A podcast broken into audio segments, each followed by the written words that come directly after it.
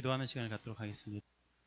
저는 오늘 저녁에 마가복음 37번째 강의 시간으로 십자가를 향하는 길과 마지막 핍박으로 가는 길이라는 제목으로 말씀 증거하도록 하겠습니다. 다 같이 마가복음 11장 1절로 11절에 있는 말씀을 읽도록 하겠습니다. 다시 읽겠습니다. 시작. 그들이 예루살렘에 가까이 와서 감란산 벳바게와 베다니에 이르렀을 때에 예수께서 제자 중 둘을 보내시며 이르시되 너희는 맞은편 마을로 가라. 그리로 들어가면 곧 아직 아무도 타보지 않은 나귀 새끼가 메어 있는 것을 보리니 풀어 끌고 오라. 만일 누가 너희에게 왜 이렇게 하느냐 묻거든 주가 쓰시겠다 하라. 그리하면 즉시 이로 보내리라 하시니 제자들이 가서 본즉 나귀 새끼가 문 앞에 거리에 메어 있는지라 그것을 푸니 거기서 있는 사람 중 어떤 이들이 이르되 나귀 새끼를 풀어 무엇 하려느냐 하매 제자들이 예수께서 이르신 대로 말한데 이에 허락하는지라. 나귀 새끼를 예수께로 끌고 와서 자기들의 겉옷을 그 위에 얹어 놓음에 예수께서 타시니 많은 사람들은 자기들의 겉옷을 또 다른 이들은 들에서 벤 나뭇가지를 길에 펴며 앞에서 가고 뒤에서 따르는 자들이 소리 지르되 호산나 찬송하리로다. 주의 이름으로 오시는 이여 찬송하리로다 오는 우리 조상 다윗의 나라여 가장 높은 곳에서 호산나 하더라 예수께서 예루살렘에 이르러 성전에 들어가사 모든 것을 둘러보시고 때가 이미 저물매 열두 제자를 데리고 베다니에 나가 하시니라 아멘 여러분 마가복음의 주제가 무엇일까요? 마가복음의 총 주제 마가복음의 총 주제는 종으로서 오신 예수 그리스도에 대한 것입니다. 예수님이 그냥 왕으로서 오신 것도 아니고 마가복음은 종으로서 오신 예수 그리스도를 이야기하는 것이죠. 그래서 주제 성경절이 무엇이냐면 이 마가복음 10장 45절입니다. 인자에 온 것은 섬김을 받으려 함이 아니라 도리어 섬기려 하고 자기 목숨을 많은 사람의 배송물로 주려 함이니라. 예수님께서 오신 목적은 섬김을 받음의 목적이 아닙니다. 그분을 자신을 대속물로 사람들을 대신하여 대속물로 내어주기 위함이었다라는 것이죠. 근데 여러분 여기서 질문 드리겠습니다. 오늘 읽은 본문 말씀은 예수님께서 종으로서 오신 것과 반대의 이야기입니다. 마가복음에 이 반대 이야기가 들어간 이유가 뭘까요? 예수님께서 오신 목적은 섬김을 받으려고 하는 목적인데 오늘 본문 말씀을 보면 예수님께서 예루살렘에 나귀를 타고 입성하시면서 많은 사람들의 칭송을 받으면서 섬김을 받고 계신다라는 것이죠. 호사나 다윗의 자손이 하며 찬송을 받고 계시는 것입니다. 뭐 때문에 이 마가복음의 주제와 상반된 이 일들을 예수님께서 행동하고 계실까? 나귀 타고 예루살렘에 입성하는 일들은 사실 무엇을 가지고 왔을까요? 한번 생각해 보시기 바랍니다. 예수님께서 나귀를 타고 예루살렘에 입성을 하고 많은 사람들의 칭송을 받고 찬송을 받습니다. 그때 주변에 특별히 바리새인과 서기관들이 어떻게 했을까요? 예수님께서 칭송받는 것에 대하여 질투를 했을 거예요. 맞죠? 그래서 이 일은 어떤 어떤 길로 몰고 가는 일이 되었을 것이냐면 예수님을 급격히 십자가로 몰고 가는 일들로 나타났을 것이라는 것이죠. 예수님께서 어, 드디어 막 높아지니까 자신들보다 높아지니까 예수님을 그들은 십자가로 더 빨리 몰고 가야겠다는 결심을 하게 됐다라는 것입니다. 그래서 소망 571페이지는 이렇게 말합니다.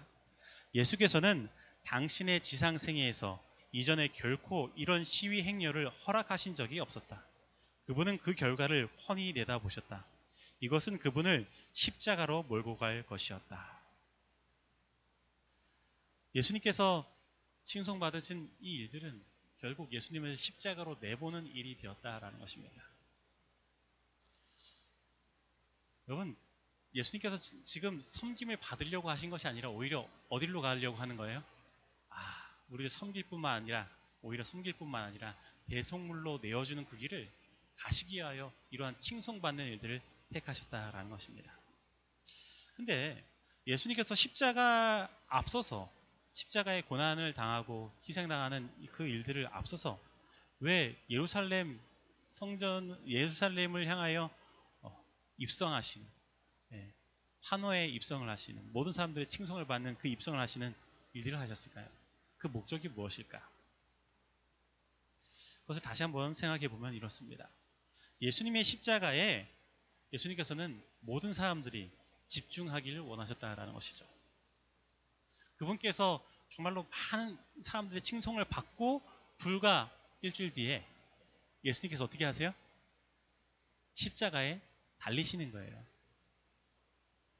그러면 예수님의 십자가에 사람들이 더욱더 집중하겠죠.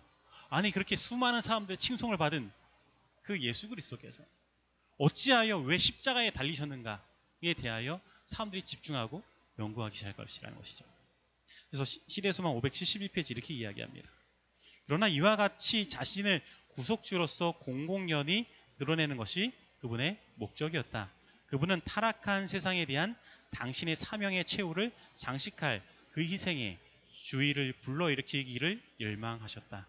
백성들이 유월절을 지키려고 예루살렘에 모여들고 있는 동안 원형적인 양이신 그분은 자원하여 자신을 제물로 구별하셨다.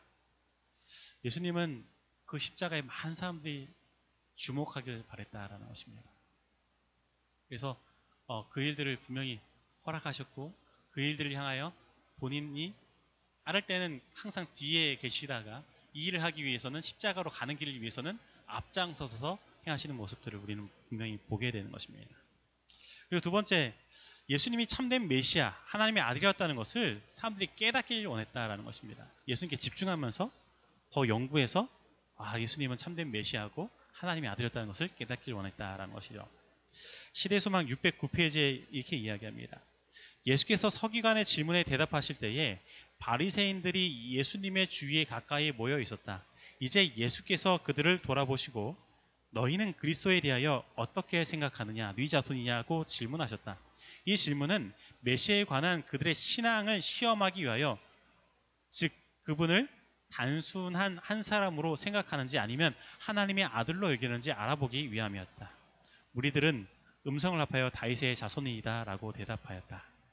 예수께서 능력 있는 기적들로 당신의 신성을 나타내셨을 때에 그분이 병자를 고치고 죽은 자를 살리셨을 때에 백성들은 이는 다윗의 자손이 아니요 하고 그들 가운데서 서로 물었다. 수로보니게 족속의 여인과 소경 바디메오와 다른 많은 사람들이 예수께 도움을 청하면서 주 다윗의 자손이여 나를 불쌍히 여기소서라고 부르짖었다. 예수께서 다윗을 타고 예루살렘에 입성하실 때에 그분은 호산나 다윗의 자손이여 찬송하리로다 주의 이름으로 오시는 이여 라는 즐거운 부르짖음의 만세 소리를 들으셨다. 그리고 그날 성전에서는 어린이들이 그 즐거운 찬송을 반향시켰다. 그러나 예수님을 다윗의 자손이라고 부른 많은 사람들이 그분의 신성을 깨닫지 못하였다.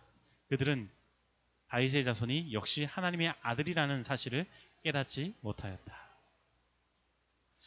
예수님의 목적 자체는 예수님을 다윗의 자손이요라고 하면서 유대의 왕으로서 모시는 그 일들로 받아들이기를 원치 않았다는 것이죠.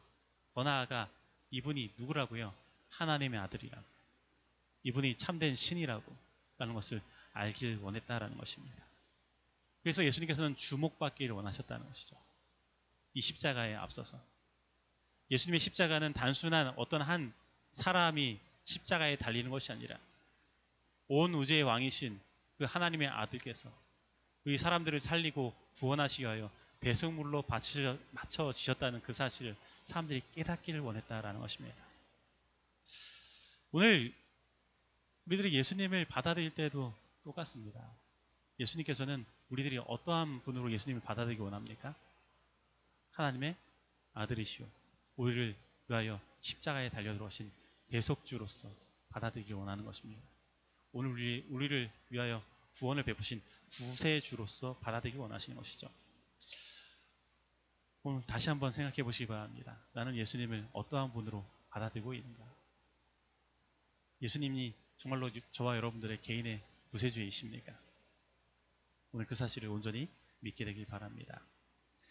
어, 세 번째, 이후의 모든 시대를 통해 이 십자가에 대한 연구가 일어나기를 바라셨다라는 것입니다. 그래서 어, 시대 소망 571페이지 이렇게 말합니다. 이후 모든 시대를 통하여 그분의 교회는 세상 죄를 위한 그분의 죽으심을 깊은 사색과 연구의 제목으로 삼아야 할 것이었다. 그것과 관련된 모든 사실은 의심의 여지 없이 실증되어야 한다. 그리하여 모든 백성들의 눈이 그분을 주목하고 그분의 큰 희생 앞서 일어난 사건들을 통하여 희생 그 자체를 확실히 볼 수 있게 해야 하였다. 그분이 예루살렘에 입성할 때에 수행하던 그런 시위 행렬이 있은 후 모든 사람들의 시선은 최후의 장면으로 향하시는 그분의 급박한 행진을 보게 될 것이었다. 그러니까 모든 사람들이 예수님의 그 십자가를 다시 연구하고 그 예수님의 십자가 이전에 에, 행하셨던 예루살렘 입성부로부터 시작해서 모든 사람들이 그것을 주목하여 보고 그 다음에 또 뭐예요? 초대교회가 생성되고 하는 그런 일들을 연구함으로 말미암아 그걸 통하여 마지막 시대에 살아가는 우리들에게 어떻게 하기를 바라시는 것이냐면 마지막 시대에 어떻게 우리들이 복음을 전파하게 되고 많은 사람들이 다시 예수님의 십자가로 어, 주목하게 만들고 하는 그 일들을 바라보기를 원하시는 거예요. 예수님의 십자가는요. 지금 예수님께서 걸어가신 이 십자가의 길은 마지막 시대에 남은 백성들이 주목받고 또한 복음을 땅끝까지 전파하고 핍박을 받고 끝이 이르러 오는 그것과 같은 맥락을 갖고 있다라는 것입니다. 최종적으로 예수님 최종적으로 예수님을 통해 구원이 이르러 오는 것을 예수님은 사실 깨닫기를 원하셨다라는 것입니다. 마지막에 핍박을 갖고 오고 하는 모든 원인도 사람들의 이목이 다 어디로 집중된 겁니까? 사람에게 집중된 게 아니에요. 우리들의 구원자, 이 세상을 온전히 구원하고 이 세상을 온전히 모든 문제를 해결할 그 존재가 예수 그리스도밖에 없다는 것을 사람들이 깨닫고 그 복음을 온전히 받아들였을 때 그 일들이 일어났다는 것이죠. 오늘 예수님의 그 예루살렘 입성도 그것을 알려주길 원하시는 것입니다. 아, 사람들이 예수님께 집중함으로 말미암아 이 세상의 모든 문제, 그 문제의 해결점은 예수님께 있다는 사실을 깨닫기를 바랬다는 것입니다. 그래서 요한복음 3장 16절 그것이 성경의 핵심입니다, 사실.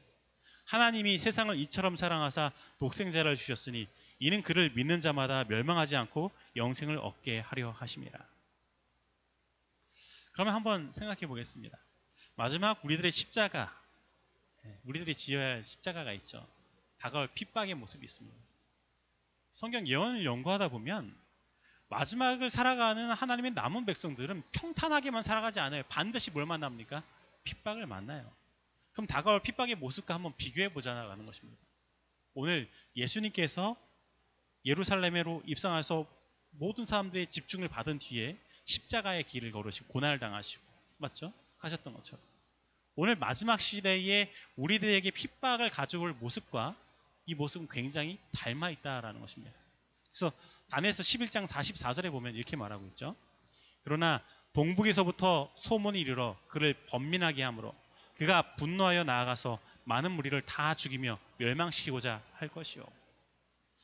마지막 시대에 마지막 시대에 동북에서부터 오는 소문이 이르러서 맞죠? 하나님의 남은 백성들을 하나님의 남은 백성들을 사단의 세력이 어떻게 한다는 거예요? 모욕하고자 핍박을 할 것을 나타내고 있습니다. 근데 그 원인 뭐예요? 동북에서부터 오는 소문이에요.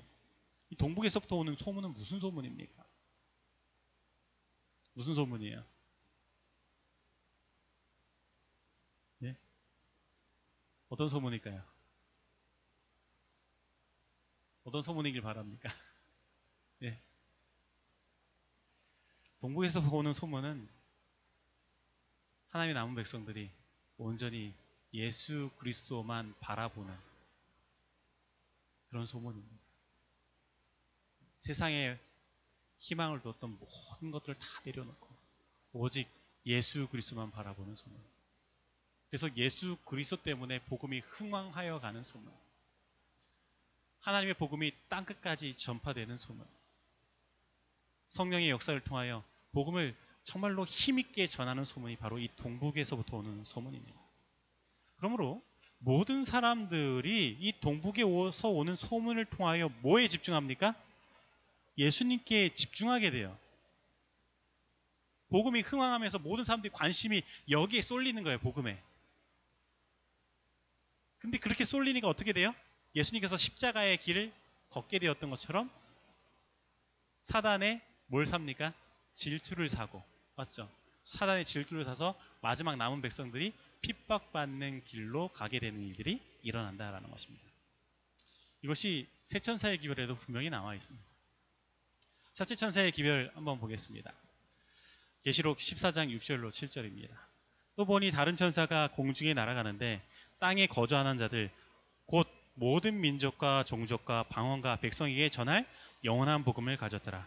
그가 큰 음성으로 이르되 하나님을 두려워하며 그에게 영광을 돌리라. 이는 그의 심판하실 시간이 이르렀음이니 하늘과 땅과 바다와 물들의 근원을 만드신 이를 경배하라 하더라. 여기 보니까 세천세의 기별이 나오는데 이것이 뭐라고 말하냐면 영원한 복음이라고 말해요. 맞죠? 이 다른 천사가 날아가는데 그가 영원한 복음을 가졌다라고 말합니다. 그럼 여기서 말한 영원한 복음은 무엇일까요? 영원한 복음. 어떤 게 영원한 복음일까요? 예? 제가 이것을 분석을 했어요. 아, 이 첫째 천사의 기별을 세 가지로 세 부분으로 분류할 수 있습니다. 첫 번째는 하나님을 두려워하며 그에게 영광을 돌리라. 두 번째는 그의 심판하실 시간이 이르렀다. 세 번째는 창조주 하나님을 경배하라는 거예요. 그러면 이 세 분류 중에 어떤 게 영원한 복음일까 살펴보면 첫 번째 것과 세 번째는 하나님께서 오늘 우리들에게 어떻게 하기를 말하시는 행동 명령이에요. 예. 그리고 두 번째 그의 심판하실 시간이 이르렀다는 것은 뭐냐면 하나님께서 오늘 우리에게 알려주시는 사실을 알려주시는 거예요. 그럼 복음은 어디에 있냐면 여기에 있는 거예요. 심판하실 시간이 이르렀다라는. 이게 여기 속에 영원한 복음이 담겨져 있습니다. 그러면 심판하실 시간 이것이 이르러 올 것입니까? 이미 이르러 왔습니까? 이미 이르러 왔어요.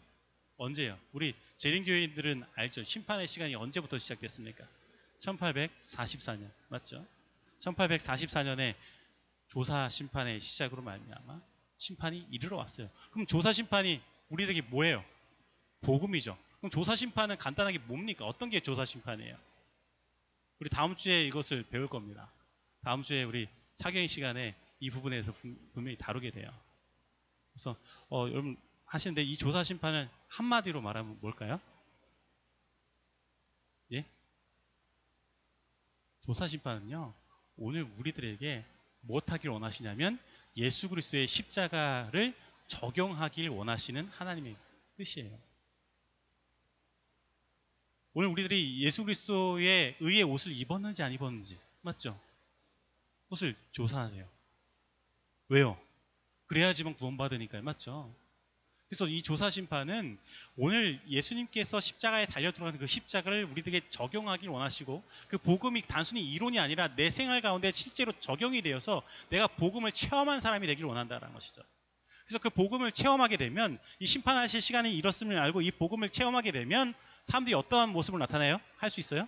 어떤 모습으로 살아갑니까? 하나님을 두려워하며 그에게 영광을 돌리는 삶입니다. 예. 하나님께 영광을 돌리는 삶은 뭡니까? 곧 그분의 사랑의 품성을 알고 그분의 사랑을 받고 그분의 사랑대로 사랑의 율법대로 삶을 살아가는 거예요. 그래서 사랑의 봉사를 하게 되는 거예요. 자원하는 마음으로. 그런 모습이죠. 창조주 하나님을 경배하라는 것은 뭘로 나타냅니까? 창조주 하나님. 성경에서 창조주 하나님을 경배하는 예배의 목적, 창조주 하나님이 경- 경배하는 예배의 목적으로서 나타내는 유일한 성경절이 있어요. 유일한, 그러니까 다시 말하면 유일한 성경절이 아니라 유일한 성경의 이론이 있습니다. 그게 뭐냐면 안식일이에요. 왜 이 안식일을 지켜야 되느냐? 내가 요새 동안 이 모든 것들을 만들고 제7일에 쉬었기 때문에 이 안식일을 지켜야 된다. 그래서 창조주 하나님을 경배하고 예배하는 그것은 안식일입니다. 그래서 이 복음을 온전히 받아들인 사람들은 하나님께 영광을 돌리는 삶을 살고 그 영광을 돌리는 삶을 사는 사람들이 지키는 예배, 행해야 되는 예배가 이 안식일에 이루어진다라는 것이에요. 그래서 이 모습을 온전히 취하게 되면 복음이 흥왕하면서 퍼져나가요. 예. 그럼 퍼져나가면 사단이 또 어떻게 할까요? 자신의 때가 얼마 남지 않았음을 알고 질투를 하겠죠. 맞죠? 질투를 하면 어떻게 될까요? 핍박하기 시작하겠죠. 맞죠? 그래서 이 핍박하려고 하는 그 사단이 일어나 그런 일이 일어나면 어떻게 돼요? 마지막 심판이 일어나는 겁니다. 사단에 대한 마지막 심판. 그래서 둘째 천사의 기별을 보면 그 사단의 핍박하는 세력의 정체가 드러나죠. 예, 그리고 그 피- 심판이 정해졌음을 이야기합니다. 또 다른 천사 곧 둘째가 그 뒤를 따라 말하되 무너졌도다 무너졌도다 큰성 바벨론이여 모든 나라에게 그의 음행으로 말미암아 진노의 포도주를 먹이던 자로다. 그래서 첫째 천사의 기별을 통하여 어, 회개의 역사, 부르짖음이 시작되면 일어난 것이 심판의 역전이다. 우리가 예전에 한번 다뤘던 것입니다. 심판의 역전이에요. 그래서 바빌론이 무너지게 되는 것이죠. 바벨론이 세상을 다 잡고 있다가 이 복음이 온전히 사람들에게 적용이 돼서 힘있게 전파가 되면 아 이제 사람들에게 복음이 전파돼서 적용됐잖아요. 그러면 예수님의 중보 사역이 이제는 어떻게 해요? 데려올 수 있는 백성들이 있으니까 데리러 올 수 있는 백성들이 생겼으니까 어떻게 해요? 데리러 오실 거 아니에요. 그럼 데려오시기 전에 뭐가 일어나야 합니까? 뭐가 일어나야 돼요? 심판의 당위성이 보여져야 되니까 마지막 대쟁투가 벌어지는 거거든요. 예, 하나님의 남은 백성들은 뭘, 하, 뭘 하는 거예요? 복음으로써 하나님께 영광 돌리는 삶으로 나타나고 그리고 심판받아야 될 존재들은 어떻게 나타나고요? 사단의 사단의 세력으로서 어떠한 존재인지 드러나고 그들이 무엇 합니까? 하나님께 영광을 돌리는 것이 아니라 사단에게 영광을 돌리는 사단의 품성을 나타내는 것이 그래서 그들은 뭐 합니까? 하나님을 믿는 백성들을 핍박하기 시작하는 거예요. 그래서 두째 천사의 기별은 첫째 천사의 기별을 통하여 그 복음이 흥황해지니까 자동적으로 어떤 일이 일어난다고요? 사단의 세력이 드러나고 그 사단의 세력이 드러나서 하는 일이 뭐라고요? 핍박. 그래서 두째 천사의 기별 다음에 곧 뭐가 일어날까요? 곧 셋째 천사의 기별이 일어나는 거죠. 그래서 또 다른 천사 곧 셋째가라고 말해요. 그러니까 어, 성경을 읽으면 이 세 천사의 기별을 보면 곧곧 계속 나오거든요. 그러니까 셋째 세 천사의 기별은 곧의 기별이에요. 첫째 천사의 기별을 오늘 우리들이 경험하고 이루어 나가면 곧 둘째가 곧 셋째가 이루어집니다. 예.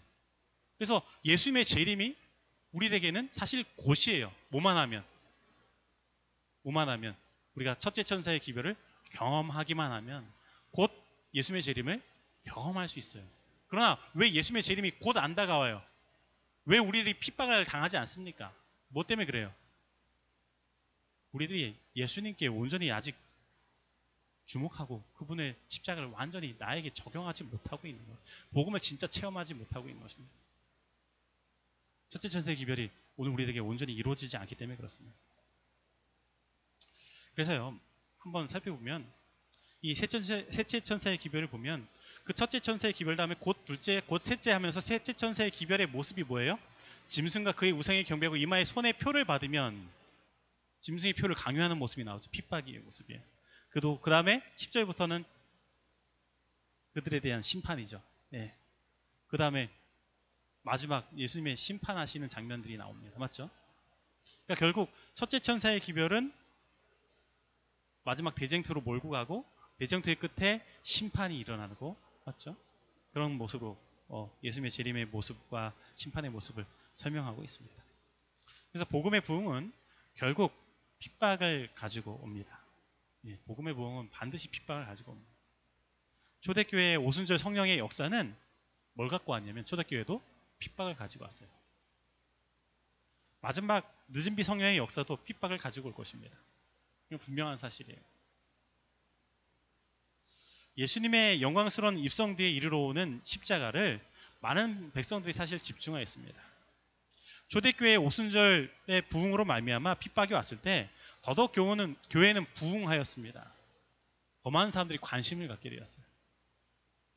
그래서 사도행전 12장 1절, 2절, 24절에 보면 그때에 헤롯 왕이 손을 들어 교회 중에서 몇 사람을 해하려 하여 요한의 형제 야고보를 칼로 죽이니 하나님의 말씀은 흥왕하여 하더라. 그러니까 핍박이 이루, 이루어졌어요. 야고보가 죽었어요. 맞죠? 순교했어요. 그러니까 어떻게 해요? 오히려 하나님의 말씀이 흥왕해 가요. 무엇 때문에요? 아, 핍박받고 그래도 굴하지 않고 어떻게 해요? 계속 전하니까 사람들이 더 집중하는 거예요. 그래서 집중해서 저, 저들이 믿는 바가 대체 뭐길래? 저들이 전하는 그 예수님이 대체 누길, 뭐, 뭐길래? 항상 집중하면서 복음이 더욱더 흥왕해 가는 것이죠. 마지막 시대에 이르러 오는, 핍박도 똑같습니다. 더욱더 많은 사람들이 관심을 일으키기 위해서 이 말씀은 분명히 흥왕하여 가는 일들이 많은 사람들의 주목을 받는 일들을 우리에게 허락하실 것이다 라는 것이에요. 근데요, 우리에게 지금 복음이 힘있게 전파되는 일들이 있습니까? 없습니까? 예. 지금 저 여러분들이 전하는 기별이 힘 있는 기별이 아니면 힘 없는 기별이에요. 가서 사람들에게 전파하는데, 아, 좀 교회 좀 나오세요. 아, 거기 말고 좀 우리에게 좀 오세요. 하는데 자신 있게 말하세요. 아니면 좀 부담스럽게 아주 그냥 힘없게 말하십니까? 우리에게 정말로 그게 필요한데, 힘있게 말하는 게 필요한데, 그게 잘 안 돼요. 그- 그리고 그게 돼야지만 뭐가 일어나요? 핍박이 일어나고 사람들이 또 집중이 되고 어, 이렇게 마지막 이렇게 챗바퀴 돌아가듯이 둘째, 셋째가 다 일어날 텐데 안 돼요. 각시대에서 48페이지 분명히 이렇게 말합니다.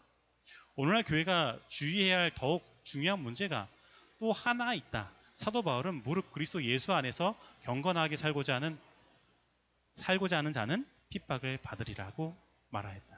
그러면 불이 거의 꺼진 듯이 보이는 것은 무슨 이유인가?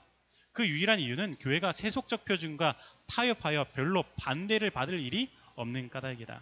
오늘날의 종교는 그리스도와 그분의 사도들이 생활하던 당시의 그리스도인의 신앙처럼 순결하고 거룩한 성격의 것이 아니다.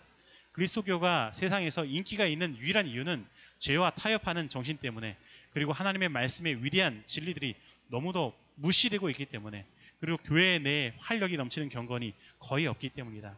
초대교회의 신앙과 능력이 되살아날 때에 박해의 정신은 다시 나타날 것이며 핍박의 불길은 다시 타오를 것이다. 여러분 여기서 읽으면서 뭘 봐야 되냐면 오늘 우리들이 세속적인 부분과 타협하고 여전히 죄 가운데 머물러 있기 때문에 핍박이 이루어지지 않는다는 거예요. 맞죠? 근데 아까 전에 사람들이 집중하고 복음이 흥왕하여 갈 때 핍박이 이루어온다 그랬잖아요. 그러면 오늘 우리들이 죄와 타협하고 있는 것과 복음을 강하게 전파하는 그런 모습과는 뭐가 어떻게 관련되어 있을까? 아주 밀접하게 관련되어 있는 거예요. 오늘 우리들이 왜 힘없게 복음을 전파하는가? 위 교회가 왜 힘을 잃었는가? 복음의 힘, 능력을 잃어버렸는가? 그것은 여전히 내가 해결하지 아니하는 뭐가 있는 거예요? 죄가 있는 거예요. 내가 정말로 예수 그리스도 앞에 온전히 부복하고 그분만을 바라보고 정말로 회개의 정신을 가지고 온전히 무릎 꿇고 나갈 때 복음은 힘있게 나가게 되어 있습니다. 그래서 이것을 마지막까지 흐름을 한번 살펴보면 이렇습니다. 재림의 징조가 있어요. 그래서 이 재림의 징조를 통하여 사람들이 회개합니다. 회개하면 어떤 일이 벌어지냐면 복음이 전파하게 돼요. 전파가 돼요. 이 재림의 징조를 통하여 사람들이 회개하면 복음이 전파되는데 그 복음이 전파되면서 뭐가 일어나면 일요일 협령이 이루어집니다. 근데 일요일 협령은 무엇을 세상에 드러내게 되냐면 마지막 남은 자손을 세상에 드러나게 해요. 만드는 게 아니라 그들을 드러내요. 왜냐하면 일요일 협령이 일어나면은 하나님을 많은 백성인 우리들은 뭘 갖고 있어요? 아, 제7일 안식일을 갖고 있어요. 맞죠? 그러니까 일요일 협령이 국가적으로 일어나니까 우리 가만히 있을 수 있습니까? 없습니까? 없죠. 예. 국가에서 아무리 그것이 사회 문제와 그런 문, 모든 문제를 위해서 그것을 낸다고 하더라도 어떻게 해요? 가만히 있을 수 없으니까 우리가 소리를 낼 수밖에 없어요. 그러면 세상 사람들이 이 국가의 중대적인 이것을 국가적인 법으로 만들었는데 이것에 반하니까 주목할까요? 주목하죠. 뉴스에 나옵니다. 예. 세상 사람들이 이 부분에 대해 재판이 일어나고 뭐한 그런 모습을 다 주목해서 볼 수 있어요. 그럼 오늘 우리들이 믿는 바가 무엇인지를 알게 돼요. 그러면서 뭐가 일어나요? 늦은 비 성령의 역사가 일어나고 오늘 우리들에게 참된 안식일의 회복 운동도 일어나요. 그리고 뭐가 일어나면 마지막 핍박이 일어납니다. 물론 이전에 1월 협력이 일어나고 하면서 핍박이 있을 수 있어요. 그 전에. 그 다음에 이 부분에 핍박이 일어나고 핍박이 일어나면 사람들이 주목이 더 주목되는 거죠. 이목이 더 집중되면서 되니까 복음이 땅끝까지 순식간에 전파가 됩니다. 그리고 그 가운데 뭐가 일어나? 야곱의 환란이 일어나고 예수님의 재림은 있게 되는 것입니다. 제가 이제 이 부분에 대해서 이제 보면서 우리 마지막 시대에 우리가 흘러가, 흘러가는 그 흐름이 요 흐름대로 흘러가는데 이 흐름이 어디에도 나와 있냐면 이사야서에도 나와 있더라 이것이죠. 이사야서에 보면 28, 58장에 보면 내게서 날짜리 오래 황폐된 곳을 다시 세울 것이며 하면서 이 부분에 대한 부분 안식일에 대한 안식일의 회복에 대한 부분이 나오는데 안식일의 진정한 회복은 지금 이 58장에 있는 사람들 이것을 바라보고 이것을 경험하는 사람들이 할 것이 아니라 내게서 날짜들이에요. 예, 내게서 날짜들. 그래서 이 이사야 58장은 뭐와 관련되어 있냐면 재림 운동과 관련되어 있습니다. 재림 운동을 경험한 사람들은 안식일을 경험하지 못했어요. 그들에게서 날짜들이 안식일을 회복할 거예요. 그래서 재림 운동을 하- 했지만 그들이 어떻게 했어요? 구원받지 못했어요. 예. 그래서 연애 신문에 보면 그때 왜 예수님께서 재림하지 않으셨는가 했을 때 그것에 대한 이유에 대해서 정확하게 말씀하는 게 뭐냐면 안식일을 그들이 회복하지 못했기 때문일 거예요. 그러면 그들이 왜 구원받지 못하는 거에 대해서 이사야서는 뭐라고 말하는가? 59장 1절로 3절에 보면 이렇게 말합니다. 여호와의 손이 짧아 구원하지 못하심도 아니요 귀가 둔하여 듣지 못하심도 아니라 오직 너희의 죄악이 너희와 너희 하나님 사이를 갈라 놓았고 너희 죄가 그의 얼굴을 가리어서 너희에게서 듣지 않으시게 함이니이다. 아 그들이 구원받지 못한 이유는 그날 왜 재림하지 않으시는 이유는 여전히 해결되지 않은 죄가 하나님과 그들 사이를 갈라 놓았다라는 것입니다. 그러면 59장의 이 경험 뒤에 우리들은 정말 뭘 해야 됩니까? 죄를 해결하는 회개 운동이 있어야죠. 죄를 해결하는 회개 운동도 없으면서 경건의 부흥도 없으면서 복음이 힘있게 전파되려고 하는 것은 어불성설이에요. 이게 안 되는 문제예요. 성경 자체는 분명히 이 일 뒤에 하나님과 우리 사이를 갈라놓았던 죄의 문제를 해결하도록 우리에게 이끌고 있습니다. 그래서 이사야, 이사야 59장 9절로 12절에 보면 참된 회개 운동이 바로 나와요. 그러므로 정의가 우리에게 멀고 공의가 우리에게 미치지 못한즉 우리가 빛을 바라나 어둠뿐이요 밝은 것을 바라나 캄캄한 가운데 행함으로 우리가 맹인같이 담을 더듬으며 눈 없는 자같이 두루 더듬으며 낮에도 황혼 때에 같이 넘어지니 우리는 강장한 자 중에서도 죽은 자 같은지라. 그러니까 오늘 우리들의 상태가 이러한 아무것도 보지 못한 자꾸 넘어지는 상태가 같다고 하나님께 고백하는 것이죠. 참된 회개 운동이 일어납니다 그리고 그 다음에 일어나는 게 뭐냐면 복음이 힘있게 전파되는 거예요. 그래서 이것을 성경책으로 그냥 펴서 보면요. 59장 1절부터 8절까지 보면 재림 운동의 실패 이유, 죄에 대한 문제 해결되지 않는 그것이 나오죠. 그 다음에 9절부터 14절에 보면 시작부터 이후에 쭉 보면 참된 회개 운동, 회개에 대한 부분이 나옵니다. 그 다음에 59장 16절부터 21절까지 쭉 보면 21절, 20, 몇 절이죠? 네, 16절에 보면 여호와께서 이를 감찰하시고 그 공평이 없은 것을 기뻐하지 아니하시고 사람이 없음을 보시며 중재자 없음을 이상히 여기셨으므로 자기 팔로 스스로 구원을 베푸시며 자기 의를 스스로 의지하사 의로 호신경을 삼으시며 구원을 그 머리에 써서 투구를 삼으시며 보수로 속옷을 삼으시며 예수님께서 지금 전쟁하기 위해 나가시는 거예요. 이제는 그 전까지는 구원하지 구원하시는 일들을 하지 않았어요. 왜? 분명히 하시, 하셨겠지만 흐름상 직접 이렇게 나서시는 일들을 하지 않으셨어요. 왜냐? 죄가 갈라놓았거든요. 사이를. 그래서 그들이 참된 회개 운동하니까 비로소 예수님께서 어떻게 하셔요? 미가엘로서 예, 한해 군대 장관으로서 서셔서 복음을 끝까지 전파하기 위하여 나서시는 재림을 위한 본격적인 움직임을 하시는 모습이 기록되어 있습니다. 그렇게 예수님께서 나서시니까 어떤 일이 벌어져요? 60장 1절 일어나라 빛을 발하라 이는 내 빛이 이르렀고 여호와의 영광이 내 위에 임하였습니다. 복음이 전파돼요. 많은 사람들이 들어옵니다. 뒤에 보면 보라 어둠이 땅을 덮을 것이며 캄캄함이 만민을 가려하냐 오직 여호와께서 내 위에 임하실 것이며 그 영광이 내 위에 나타나리니 열방은 내 빛으로 열왕은 빛은 내 광명으로 나오리라. 이 복음을 받고 온 세상의 사람들이 나오는 거예요. 근데 그들이 그냥 나오는 게 아니에요. 여기 보면 사절부터 보면 내 눈을 들어 사면을 보라. 우리가 다 모여 내게로 오느니라. 내 아들들은 원방에서 오겠고 내 딸들은 안기어 올 것이라. 그때 내가 보고 회색을 바라며 내 마음이 놀라고 또 화창하리니 이는 바다의 풍부가 내게로 돌아오며 너희 열방의 재물이 내게로 옴이라. 그들이 올때 뭐까지 같이 와요? 재물도 같이 들어와요. 오늘 교회가 기근이 찾아왔어요. 이 교단에 기근이 찾아왔어요. 복음도 힘있게 전파를 안 돼요. 그래서 어, 사람들이 이 11조를 방어하기 위해서 뭐 해요? 11조 방어하기 위해서 행정적으로 행정적으로 거기에 집중해요. 그것을 방어하기 위해서. 근데 그거 방어하려고 해도 안 돼요. 방어하려고 해도 자꾸 무너집니다. 근데요. 여기 그것이 해결점이 나와 있죠. 뭐예요? 해결점이 뭡니까? 재림운동 실패 이유는 죄가 갈라놓았거든. 그래서 참된 회개 운동하니까 예수님이 나서시니까 복음이 힘있게 전파되면서 헌금의 부흥도 같이 일어나요. 우리는 우리가 해야 될 일이 무엇인지 분명히 분명하죠. 복음 전파가 많은 사람이 돌아오게 되고요. 그 다음에 61장에 보면 늦은 비 성령의 경험이 일어납니다. 주 여호와의 신이 내게 임하셨으니 이는 여호와께서 내게 기름을 부으사 가난한 자에게 복음을 전파. 늦은 비 성령의 경험이 일어나. 그 다음에 4절부터 보면 그들은 오래 황폐하였던 것을 다시 쌓을 것이며 하면서 오래 황폐된 것이 다시 쌓이고 참된 안식일이 회복되는 경험.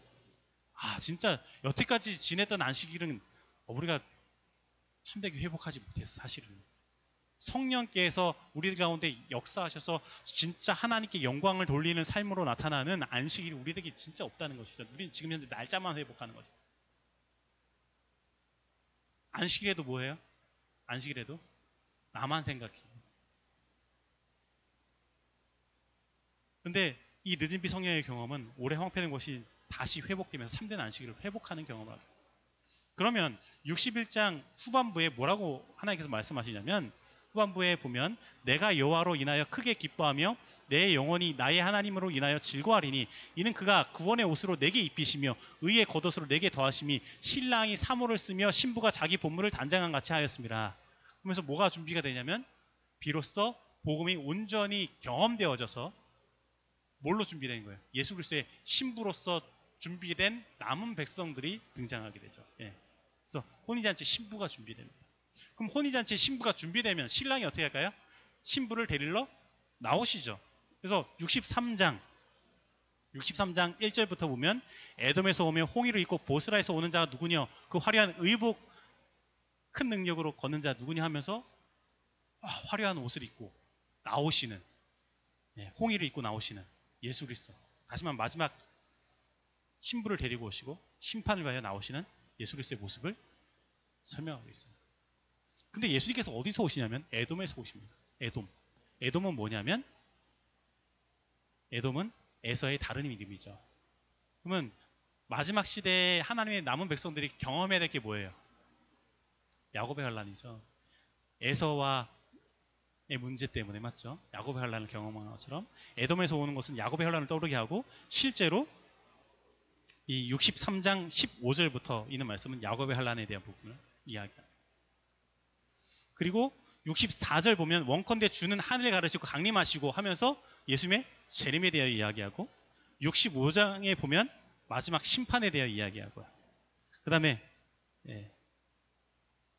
65장 13절부터 쭉 보면 새하늘과 새 땅의 창조에 대한 부분이 나오고 그 다음에 그 뒤에는 천국의 삶에 대한 부분이 나오고 지금 현재 우리들은 어디에 살고 있냐면 58장을 넘어서서 59장 아직까지도 회개하지 아니하고 죄악이 하나님과 우리 사이를 갈라놓은 그 사이에 살고 있어요. 뒤에 부분으로 쭉 나가서 마지막까지 끝까지 가야 되는데 안 가. 안 가는 이유가 뭐예요? 내가 여태까지 회개하지 못한 하나님과 내, 사, 내 사이에 해결하지 아니하는 죄들이 있는 거예요. 여러분 우리의 죄를 해결할 수 있는 방법, 이 세상의 모든 문제를 해결할 수 있는 방법, 그 유일한 길이 어디 있습니까? 예수님께 있습니다. 오늘 마가복음에 있는 말씀은 예수님께서 오늘 우리에게 그것을 깨닫길 원하시는 겁니다. 예수님께 집, 더욱더 집중하길 원하십니다. 예수님을 우리 삶 가운데 온전히 적용하길 원하시는 거예요. 오늘 진정으로 예수님께 온전히 집중하시고 예수님을 온전히 바라보므로 말미암아 저와 여러분의 가운데 있는 모든 죄악들이 온전히 해결함을 받고 그냥 단순히 죄만 용서되고 끝나는 것이 아니라 삶 자체가 예수 그리스도의 삶과 같이 변하는 그러한 경험들이 저와 여러분의 경험이 되길 바랍니다. 그래서 그래서 오늘 우리들의 보- 전하는 복음이 내 입으로 전하여지는 복음이 아니라 내 입으로 전하여지는 복음이 아니라 예수님께서 오늘 우리들과 함께 하셔서 군대 장관으로 함께 하셔서 힘있게 예수 그리스도의 능력으로 전파되는 복음이 되어야 돼요.